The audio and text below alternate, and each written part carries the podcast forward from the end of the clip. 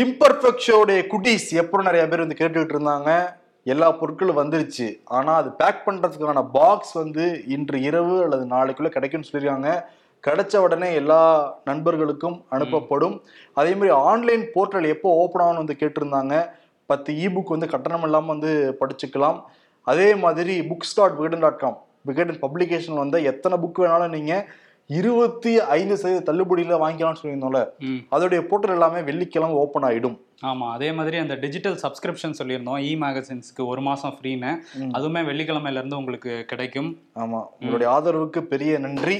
ஷோக்கில் போயிடலாமா? ம் போயிடலாம். ஓகே ஷோக்கில் போயிடலாம். Welcome to the imperfect show bro Edappadi அவரோட மாஸ்டர் மைண்டை வச்சு ஏதோ மாஸ்டர் பிளான்லாம் பண்ணிட்டு இருக்காராமே. ஆமா ஒரே கல்லுல ரெண்டு மாங்காய் அடிக்கணும்னு முயற்சி பண்ணிக்கிட்டு இருக்காரு.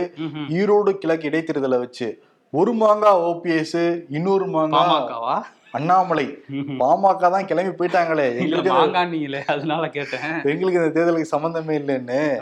என்னன்னா பிஜேபி என்ன நினைக்கிறாங்கன்னா தேசிய கட்சியான காங்கிரஸ் வந்து போட்டியிடுது. அப்ப நம்மளுமே இங்க வந்து போட்டியிட்டாதான் ஒரு டஃப் ஃபைட்டா வந்து பார்க்கப்படும். ரெண்டாயிரத்தி இருபத்தி நாலு நாடாளுமன்ற தேர்தலுக்கு முன்னாடி ஒரு முன்னோட்டம் மாதிரி பார்த்துக்கலாம். ஏன்னா அகில இந்திய அளவுக்கு இந்த தேர்தல் வச்சு பேச நம்ம வந்து ப்ரொஜெக்ட் பண்ணிடலாங்கிறது தான் பிஜேபி எண்ணமா இருக்கு. ம்ஹும். அது அண்ணாமலை வந்து கடலூர் செயற்குழு முடிஞ்சதுக்கு அப்புறம் நாங்க சொல்லுவோம் நாங்க அதுக்கு பிறகும் சொல்லவே இல்லை. ரெண்டு மூணு நாட்கள் ஆயிடுச்சு காலம் தாழ்த்திட்டே இருக்காங்க.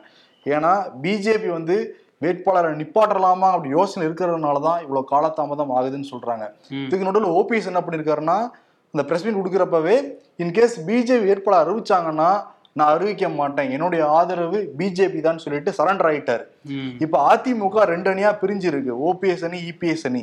இப்போ ஓபிஎஸ் ஆல்ரெடி சரண்டருங்கிறது எல்லாருக்குமே தெரியும். இப்போ பிஜேபி ஓபிஎஸ் ஆதரிச்சாங்கன்னா எடப்பாடி அன்கோ தான் ரொம்ப மெஜாரிட்டியா இருக்காங்க ரொம்ப ஸ்ட்ராங்காகவும் இருக்காங்க. அப்ப இவங்கள பக்கச்சுக்கிற மாதிரி ஆயிரும். இப்ப எடப்பாடி கிட்ட வந்தாங்கன்னா பிஜேபி ஓபிஎஸ் பக்கச்சுக்கிற மாதிரி ஆயிரும். ஏன்னா நம்ம கைப்புள்ள வந்து எது என்ன சொன்னாலும் தள்ளாட்டிட்டே இருக்கிறவர் ஓபிஎஸ் தானே? என்ன சொன்னாலும் கேட்டுக்குவார் நல்ல மனசுக்காரரா இருப்பாருன்னு நினைச்சுப்பாங்க. இத வச்சு பிஜேபிக்கு ஒரு பெரிய ஸ்கெட்ச் தான் எடப்பாடி போட்டதா சொல்றாங்க. ஓபிஎஸ்க்கு என்னன்னா இப்போ ஓபிஎஸ் வந்து தூது அமைச்சிருக்காரு எடப்பாடி பழனிசாமிக்கு ஏன்னா எப்படி இருந்தாலுமே இரட்டைலை சின்னம் முடக்கப்படலாம். முடக்கப்பட்டுருச்சுன்னா பாருங்க நம்ம கூட இருந்த துரோகி ஓபிஎஸ் தான் முடக்கத்துக்கான காரணம்னு சொல்லிட்டு காங்கிரஸ் எதிர்த்து பிரச்சாரம் பண்றோமோ இல்லையோ?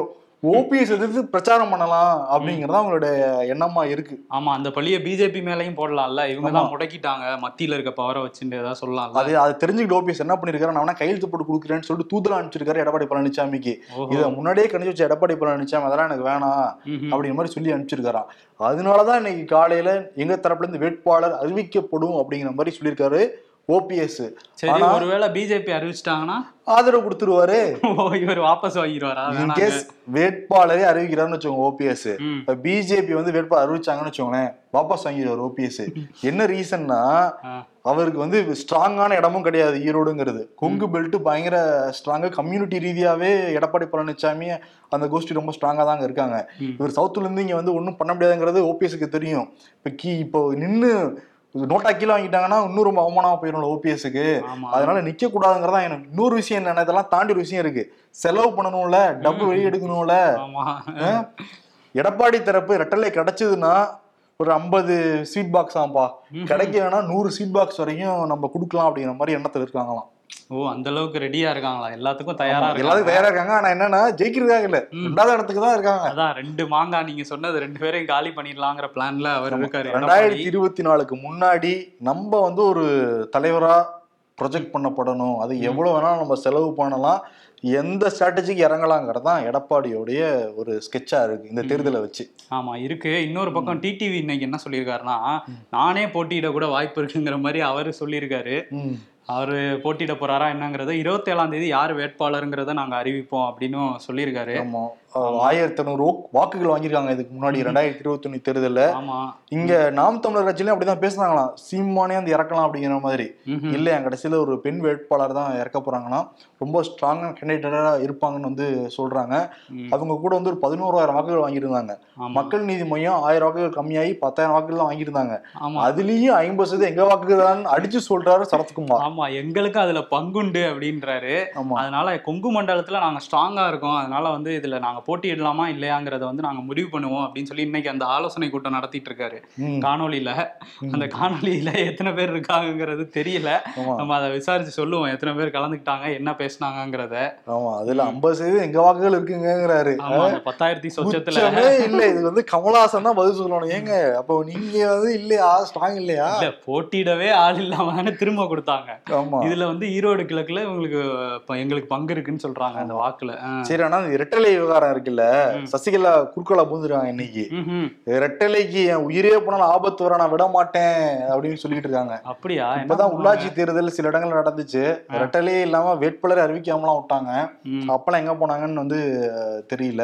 தெரியல. இன்னொன்னு இவங்க என்ன பண்ண போறாங்க அப்படி என்ன பிளான் எதுவும் வச்சிருக்காங்க இதான் வந்துச்சுன்னா குறுக்கால குறுக்கால ஓடிட்டு ஓடிட்டு வர்றாங்க. ஸ்மால் மம்மி மம்மி அப்படிங்கிறதுக்குள்ள ஓடி போயிடுறாங்க. ஆமா ஒரு சபதத்தை போட்டு போயிடுறாங்க. ஆனா அந்த சபதத்துக்கு அப்புறம் ஆளை காணாம போயிடுறாங்க. ஆமா திரும்பி? மம்மிங்கிறப்ப இரு ரெட்டலை உஜ்ஜலாம் விட மாட்டேன்னு சொல்லிட்டு திருப்பி கிளம்பி போயிருக்காங்க. குறுக்கால முறுக்கால ஓடிட்டே இருக்காங்க ஸ்மால் மம்மி ம். ஆனா அவங்களுக்கு எந்த ஒரு சீனுமே இல்ல இந்த இடைத்தேர்தல்ல. ஆமா டிவியும் கண்டுக்கல யாருமே கண்டுக்கல டிவி. கண்டுக்கல. எடப்பாடி பழனிசாமி அவர் வேற ரூட் எடுத்து வந்து போய்கிட்டு இருக்காரு. தேனியில பேசுறப்ப சொல்லியிருக்காரு. என் வழி தனி வழின்னு சொல்லியிருக்காரு. என்ன? ஓபிஎஸ்க்கு கொடுத்தது பிஜேபிக்கும் சொல்லியிருக்காரு. என் வழி தனி வழி குறுக்க வந்துடாதீங்க அப்படின்னு சொல்லியிருக்காரு. ஆமா. இதுக்கு நடுவில் ஏசி சண்முகத்தை வேற எடப்பாடி பழனிசாமி ஆட்கள்லாம் போய் வந்து சந்திச்சு பேசுறாங்க உங்க ஆதரவு எங்களுக்கு தான் தேவைன்னு சொல்லிட்டு. நம்ம ஏற்கனவே சொல்லியிருந்தோம்ல? ஆமா. ஏசி சண்முகம் அப்புறம் சென்னையில ஒரு பெரிய பல்கலைக்கழகம் வச்சிருக்காரு. வேல். அந்த நிறுவனத்தை சேர்ந்தவரும் கூடிய விரைவில் பிஜேபி தான் ஜாயின் பண்ண போறாங்க. ஏன்னா ரெண்டாயிரத்தி இருபத்தி நாலு தேர்தலில் செலவு பண்றதுக்கு ஆட்கள் வேணும். அவங்க எல்லாமே இப்பயே கேண்டிடேட் தான். ஆமா அவங்க விரும்பி போய் ஜாயின் பண்ணல. இருந்தாலும் அவங்க ஒரு ஆயுதத்தை எடுத்துருவாங்க. ஆபீஸ்க்கு ரூம் ஆபீஸ் ரூம் வரையான்னு கூப்பிட்டதுனால. ஆபீஸ் ரூம்ல இருந்து ஆளை அனுப்பிச்சு வைப்பாங்க. எல்லா ஃபைலையும் காட்டுங்க அப்படின்ட்டு. அந்த பயத்துல தான் அவங்க அந்த பக்கம் போலாங்கிற முடிவுல இருக்காங்க. அதனால வந்து ஏசி சண்முகம் சொல்லிட்டாரு. என்னுடைய ஆதரவு பிஜேபிக்கு தாங்க உங்களுக்கு எல்லாம் இல்லைங்க அப்படிங்கிற மாதிரி வந்து சொல்லிட்டாரு. சொல்லியிருக்காரு. ஏன்னா முன்னாள் அமைச்சர் நிறைய பேர் போயிருக்காங்க அவர் வீட்டுக்கு. ஜெயக்குமார் வளர்மதி கோகுலேந்திரா அப்படின்ட்டு எல்லாத்தையும் சொல்லிட்டாரு. உங்களுக்கே தெரியும் நிலைமை என்னன்ட்டு. முதலாளி பாத்துக்கிட்டு இருக்காரு. ஏங்க வீட்டுக்கெல்லாம் நீங்க. ஆமாயா அப்படின்னு சொல்லி அனுப்பிச்சிருக்காரு. ஆமா. இதுக்கு நடுவுல. அண்ணாமலை வேற ஏப்ரல் பதினாலாம் தேதியில இருந்து வந்து நடைப்பயணம் இந்த பாத யாத்திரை ஆரம்பிக்கிறதால திருச்செந்தூர்ல இருந்து ஆமா. போட்டிக்கு நானும் வருவேன் அப்படின்னு சொல்லிட்டு தேதியை மாத்தி வச்சிருக்காங்க காயத்ரி ரகுராம். முன்னாடி வந்து ஜனவரி இருபத்தி ஏழாம் தேதியில இருந்து போறேன்னு சொல்லியிருந்தாங்கல்ல. இப்போ ஏப்ரல் பதினாலாம் தேதி அவர் கூட போட்டியாவே நான் வரேன். எனக்கு வந்து இந்த தேர்தலும் ஒரு காரணம். அதனாலதான் தள்ளி வைக்கிறேன்னு சொல்லியிருக்காங்க. ம். இன்னொன்னு எனக்கு எஸ்எட் பிரிவு பாதுகாப்புலாம் இல்லைங்க. இருந்தாலும் நான் தைரியமா வரேன். பெண்களுக்கு நீதி கேட்டு அப்படின்னு சொல்லியிருக்காங்க. சொல்றாங்க. அவங்களோட இது பெண்களுக்கு நீதிலாம் கிடையாது. அண்ணாமலைக்கு எதிரா வந்து இப்ப தொடர்ந்து இது பண்ணணும். ஏன்னா ரொம்ப அடிபட்டுட்டாங்களாம். இனிமேல் பாருங்க அண்ணாமலையை நான் வந்து அவரை வந்து அவமானப்படுத்தாம விட மாட்டேன் அவருடைய மண்டத்தள தண்டவாளங்கள் எல்லாத்தையும் நான் வெளியே சொல்லி தீர்வேன்னு சொல்லிட்டு காயத்ரி ராம் ட்விட்டு மேல ட்விட்டு தொடர்ந்து போட்டுக்கிட்டே இருக்காங்க. ஆமா இதையே வேலையா பார்த்துட்டு இருக்காங்க டிஎம்கே ஐடியும் கூட அவ்வளவு பண்ணல. இவங்க பயங்கரமா களத்துல இறங்கி பண்ணிட்டு இருக்காங்க ஏப்ரல் பதினாலாம் தேதி நானும் வருவேன்னு சொல்லியிருக்காங்க. சக்தி யாத்திரைன்னு பேர் வேற வச்சிருக்காங்க. ஆமா.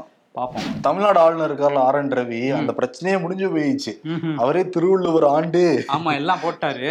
திருவள்ளுவர் ஆண்டு தமிழ்நாடு எல்லாமே கரெக்டா இருக்காப்பான்னு சொல்லிட்டு போராடம் எல்லாம் தமிழ்நாடு தமிழ்நாடு தமிழ்லாம் வேற படிச்சுக்கிட்டு இருக்காராம் தமிழ்நாடு ஆளுநர். R N Ravi. இது காரைக்குடியில அழகப்பா யூனிவர்சிட்டியில பொன்முடி ஆ. ஆர் என் ரவி எல்லாம் கலந்துக்கிட்டாங்க அந்த பட்டமளிப்பு விழாவில். பொன்முடியும் ஆர் என் ரவியும் ரொம்ப ஃப்ரெண்ட் ஆயிட்டாங்களாம் ரொம்ப க்ளோஸ் ஆயிட்டாங்களாம். ஏன்னா அந்த சட்டமன்றத்துல பேசுறப்ப இப்படின்னு கையெல்லாம் காட்டி ஒரு மாதிரி நடந்துக்கிட்டாருல்ல ஆமா. கடும் கோபத்துல இருந்தாரு. ஏன்னா அந்த பல்கலைக்கழகம்லாம் பொன்முடி கீழே வரும். ஆனா அவருக்கும் கொஞ்சம் அதிகாரம் இருக்கிறதுனால ரெண்டு பேருக்கும் முற்றல் முதல் இருந்துச்சு. எல்லா அமைச்சரும் அமைதியா இருக்கிறப்ப இவரெல்லாம் தான் ஒரு மாதிரி நடந்துக்கிட்டது ஒரு மாதிரி இருந்தது இல்ல. பல்கலைக்கழகத்துல அந்த அழகப்பா பல்கலைக்கழகத்துல ஃப்ரெண்ட் ஆயிட்டாங்களாம். என்ன ரீசன்னா பொன்முடியுடைய சகோதரர் அண்மையில காலம் ஆயிட்டாரு அதுக்கு தனிப்பட்ட முறையில ரவி வந்து கால் பண்ணி பேசினாங்களாம். பேசி வருத்தப்படாதீங்க நாங்களாம் கூட இருக்கோம்னு சொன்ன உடனே இப்ப ரெண்டு பேரும் தோஸ்து படா தோஸ்து ஆமா அவரு பெரிய கருப்பன் ஆர் என் ரவிலாம் ஒரே டேபிள்ல உட்காந்து சாப்பிட்டுட்டு இருந்தாங்க. அதே மாதிரி ஹெச் ராஜா என்ன சொல்லியிருக்காருன்னா பிரதமர் மோடியும் ஆளுநர் ஆர் என் ரவியும் ஒண்ணுதான். இனிமே ஆளுநரை பத்தி யாரும் பேச முடியாது. பாத்தீங்கல்ல பொன்முடி மேடையில ஏதாவது வாயை திறந்தாரா அப்படின்ற மாதிரி கேட்டிருக்காரு. ஹீ இஸ் அவர் ரெப்ரசன்டேட்டிவ்னு வேற சொல்லியிருக்காரு. ஏன்னா காரைக்குடி நடந்ததா இல்லையா?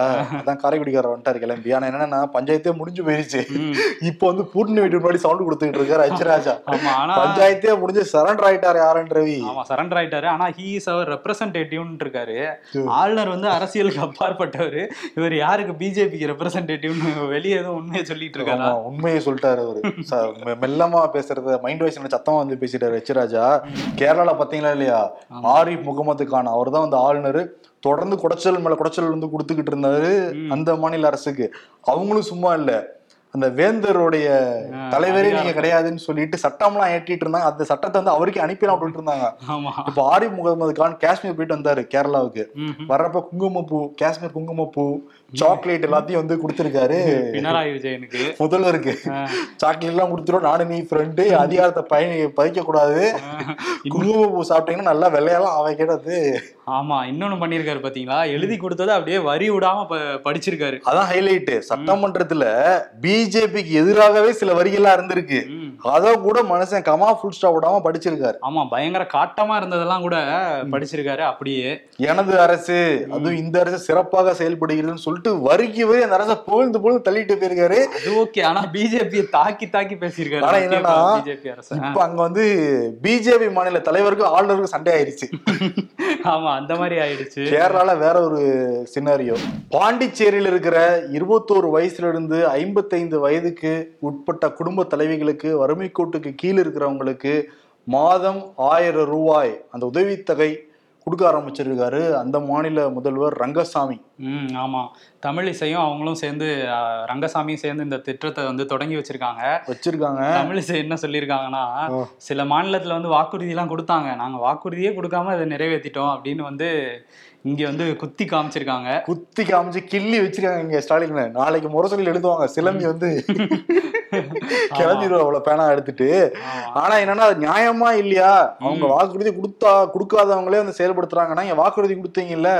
என்ன ஆச்சு ஆட்சிக்கு. வந்து ரெண்டு வருஷம் ஆக போகுதுல என்ன ஆச்சு அதுதான் சட்டமே இல்லாம இருக்குல்ல? ரெண்டாயிரத்தி இருபத்தி நாலுக்காக அது பெண்டிங்ல போட்டு வச்சிருக்காங்க போல. தேர்தலுக்கு முன்னாடி கொடுப்போன்ட்டு. ஆமா பழைய பென்ஷன் பெண்டிங்கா இருக்கு இது பெண்டிங்கா இருக்கு. இன்னொரு எலெக்ஷன் வரப்பதான் கொடுப்பாங்களா? அப்ப சொல்லிருக்கணும்ல. முன்னாடி அடுத்த எலெக்ஷன் வரதுக்கு கூட நிறைவேற்றுவோம் அதையும் அதுலயே சொல்லியிருக்கணுன்றீங்களா? அந்த வாக்குறுதியிலே. ஆமா. என்ன பண்றாங்கன்னு பார்ப்போம் இன்னொரு பக்கம் இந்த பணத்தை பத்தி எல்லாம் பேசும்போது திண்டுக்கல்ல வந்து ஒரு இளைஞர் என்ன பண்ணிருக்காரு. குறுகிய காலத்துல வந்து செட்டில் ஆயிரணும் அப்படின்னு சொல்லிட்டு போய் துணிவு படம் பார்த்திருக்காரு. பார்த்துட்டு அடுத்த நாள் வந்து பேங்க்குள்ள போயிருக்காரு. இந்தியன் ஓவர்சீஸ் பேங்க்குள்ள காலையில போயிருக்காரு. பெப்பர் ஸ்ப்ரே வாங்கிட்டு போயிருக்காரு. பெப்பர் ஸ்ப்ரேயும் பெரிய ஆயுதமா இருக்கே. இன்னொரு பக்கம் கொள்ளையடிக்கிறதுக்கு பெப்பர் ஸ்ப்ரேயா? ஆமா. இன்னொரு பக்கம் வந்து மயக்க மருந்து வாங்கிட்டு போயிருக்காரு. இது ரெண்டு கையிலயும் வச்சு அடிச்சுட்டே இருந்திருக்காரு. விளையாடி இருக்காரு விளையாடி இருக்காரு ஒரு நாலஞ்சு பேர் தான் வந்திருக்காங்க. பேங்க் பேங்க் அப்பதான் திறந்திருக்காங்க. நாலஞ்சு ஊழியர்கள் தான் வந்திருக்காங்க. பெப்பர் ஸ்ப்ரே சிலர் மூஞ்சில அடிச்சிருக்காரு. சிலர் மய மயக்க ஸ்ப்ரே அடிச்சோன்னா சில பேர் கீழே விழுந்துட்டாங்க. ஒருத்தர் மட்டும் வெளியே ஓடி வந்து கத்தியிருக்காங்க பேங்க்குள்ள யாரோ பூந்துட்டான்ட்டு பொதுமக்கள்லாம் உள்ள வந்துட்டாங்க. இன்னொரு பக்கம் மேனேஜரும் வந்து அந்த இளைஞரை சுத்தி பிடிச்சிட்டாங்க. ஒரு ஆள் தான் வந்திருக்காரு தனியா. போய் சுத்தி பிடிச்சி அவர் படத்துல அஜித் ஒரு ஆள் தான் உள்ள போய் மாட்டுவாரு. அது மாதிரிதான் அவர் நினைச்சிட்டு போயிருக்காரு. அதை பிடிச்சி தூக்கி ஒரு ரூம்ல போட்டு அடி அடின்னு அடிச்சிருக்காங்க ஃபர்ஸ்ட் அதுக்கப்புறம் போலீஸ்க்கு இன்ஃபார்ம் பண்ணி வந்த உடனே என்னன்னு கேட்டிருக்காங்க. இல்ல சார் துணிவு படம் பார்த்தேன். அந்த வைப்லயே இருந்தேன். ஆமா எப்படியாவது செட்டில் ஆயிரலாம். பேங்க கொள்ளையடிச்சுன்னு சொல்லிட்டு தான் வந்தேன். வந்து பார்த்தா பிடிச்சி வளைச்சு பிடிச்சி உள்ள போட்டு அடிச்சிட்டாங்க அப்படின்னு சொல்லியிருக்காரு. அந்த இளைஞர் வந்து கலீல் ரஹ்மான். அவர் பேரு இருபத்தைந்து வயதான் அவருக்கு. அவர் அரெஸ்ட் பண்ணியிருக்காங்க இப்ப. ரெண்டு ரெண்டு தெரு தள்ளியும் பார்க்கணும் காவல்துறை. ஏன்னா மஞ்சு வாரியர் ஏதாவது வேன்ல உட்காந்துருக்காங்களாங்கிறத இன்ஃபர்மேஷன் இந்த கொள்ளையருக்கு கொடுத்துருக்காரா அப்படிங்கிறத செக் பண்ணணும். ஆனா பாத்தீங்களா இளைஞர்கள் வந்து இந்த மணி ஹைஸ்ட பார்த்துட்டு நிறைய பேர் கிளம்புனாங்க உலகம் முழுக்க. கொள்ளையடிக்க போறேன் அப்படின்னு. திருச்சியில கூட எல்லாம் ஒரு பெரிய சம்பவம் நடந்துச்சு. ஆனா அவர் பெப்பர் ஸ்ப்ரே எடுத்துட்டு போயிருக்காரு பாருங்களேன். பேங்க்ல நான் கொள்ளையடிச்சிட்டு வரேன் காமெடி காமெடி சரி ஓகே இன்னொரு சீரியஸான விஷயம். இருபத்தி ஆறாம் தேதி குடியரசு தினம் கோலாகலமா வந்து நம்ம வந்து கொண்டாட போறோம். போன வருஷம் வந்து அந்த அலங்கார ஊர்தி. நம்மளோட செலக்ட் பண்ணவே இல்லைல்ல அதனால ஸ்டாலின் என்ன பண்ணாரு? முதல்வர் ஸ்டாலின் வந்து தமிழ்நாடு முழுக்க அந்த சுதந்திர போராட்ட வீரர்களுடைய அந்த அலங்கார ஊர்தி வந்து எல்லா டிஸ்ட்ரிக்ட்டுக்கும் கொண்டு போய் கொண்டு போய் காமிச்சாங்க. இந்த வருடம் தமிழ்நாடோட இது செலக்ட் பண்ணிட்டாங்க. பெண்களை மையப்படுத்தி இருக்கு எல்லாமே. Avvaiyar Velu Nachiyar Thanjai Bala Saraswathi M S Subbulakshmi. போன்ற நிறைய பெண்களை வச்சு அந்த அலங்கார ஊர்தி வந்து ரெடி செய்யப்பட்டிருக்கு. சீரியஸான விஷயம்னு ஒண்ணு. நான் கொஞ்சம் மூஞ்சிலாம் மாத்தினேன். இந்த விஷயம் தானா நல்ல விஷயம் தஞ்சை கோபுரம்லாம் வச்சிருக்காங்க அந்த டிசைன்ல. ஆமா நல்ல விஷயம் தான். பெண்களை பத்தி பேசிக்கிட்டு இருக்கப்ப சிக்கிம் மாநில அரசு அரசாங்கத்துல வேலை செய்யற பெண் ஊழியர்களுக்கு ஏகப்பட்ட சலுகைகள்லாம் அங்க அறிவிச்சிருக்காங்க.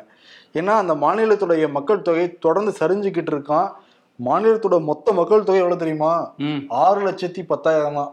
ஆஹா வேளச்சேரியிலே அவ்வளவு பேர் இருப்போம். ஆமா ஒரு மாநிலமே வந்து அவ்வளவு பெருசா இருக்கு பாத்தீங்களா. அப்புறம் என்ன பண்ணிருக்காங்க அந்த அரசாங்கம்?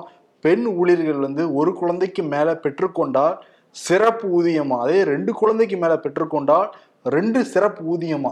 அதுதான் ஏகப்பட்ட சலுகைகளும் வந்து அறிவிச்சிருக்காங்க.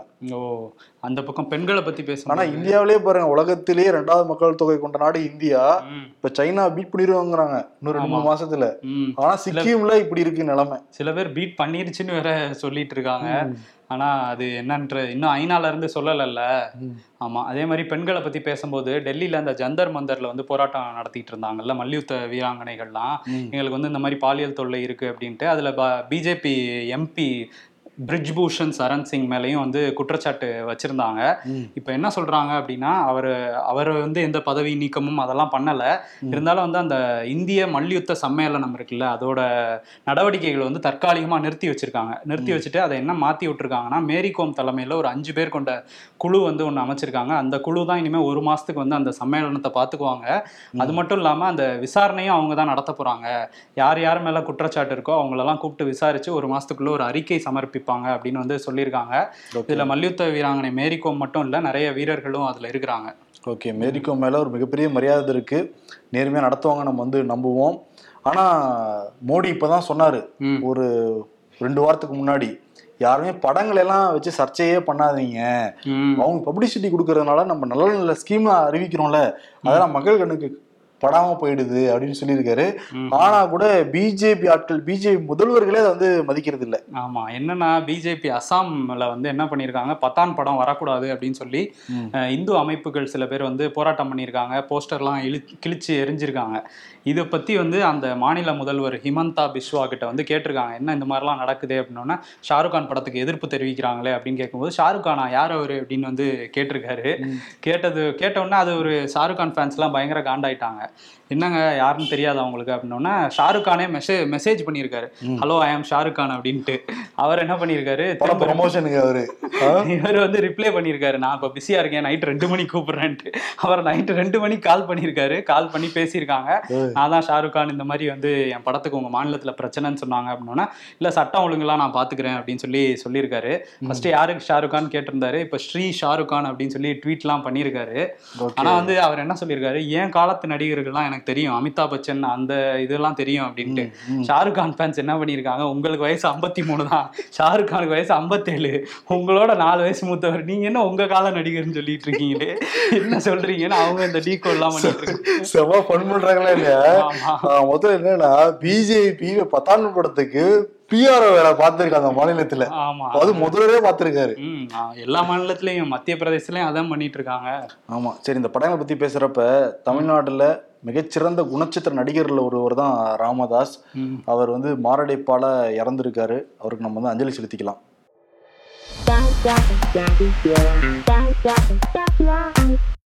Landline one rupee telephone normal display colour display smart phone இந்த அஞ்சையும் யூஸ் பண்ண ஒரே ஜெனரேஷன் நாங்க தான். நைன்டி ஸ்கெட்ஸ் நாளைக்கு முக்கியமான வேலை இருக்கு. அலாரம் வச்சிருக்கேன். கரெக்டா எழுப்பி விட்டுரு. மை மொபைல் உன்னை எழுப்புறதுக்குள்ள என் உசுறு போயிருமேடா.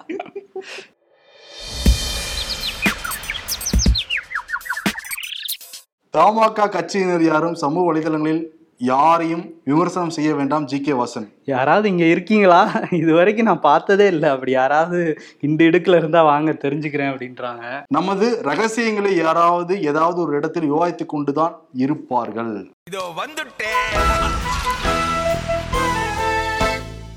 OPS EPS Annamalai E V K S Elangovan Stalin Senthil Balaji. அப்படின்ட்டு பரபரப்பா இருக்கு ஈரோடு களம்.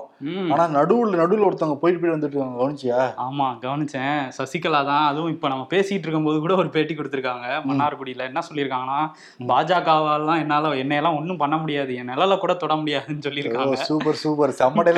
ஏய். அவங்க என்ன நினைக்கிறாங்க? நம்ம எல்லாரையும் வம்புழுப்போம் எவனா நம்மள திரும்ப பேசுவான்? நம்ம ஃபார்ம் ஆயிடுவோம்னு பாக்குறாங்க. யாருமே பேச மாட்டேங்கிறாங்க. ஆமா. நானும் களத்துல இருக்கேன்ல அப்படின்னு சொல்லிட்டு இருக்காங்க. அதெல்லாம் கேட்கறப்ப நமக்கு என்ன தெரியுமா தோணுது?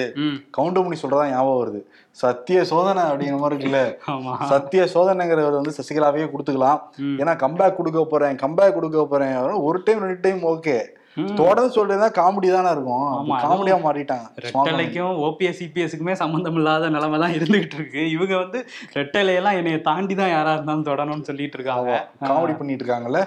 தமாசு தமாசு. அது இல்ல. சத்திய சோதனைங்கிறது விருது ஓகே சத்திய சோதனை. ஓகே ஓகே தொடர்ந்து உங்களுடைய ஆதரவை கொடுங்க. ஷோ எப்படிங்கிறத கருத்துரை பகுதியில் வந்து சொல்லுங்க. ம். நாளை சந்திப்போம். நன்றி. வணக்கம். நன்றி.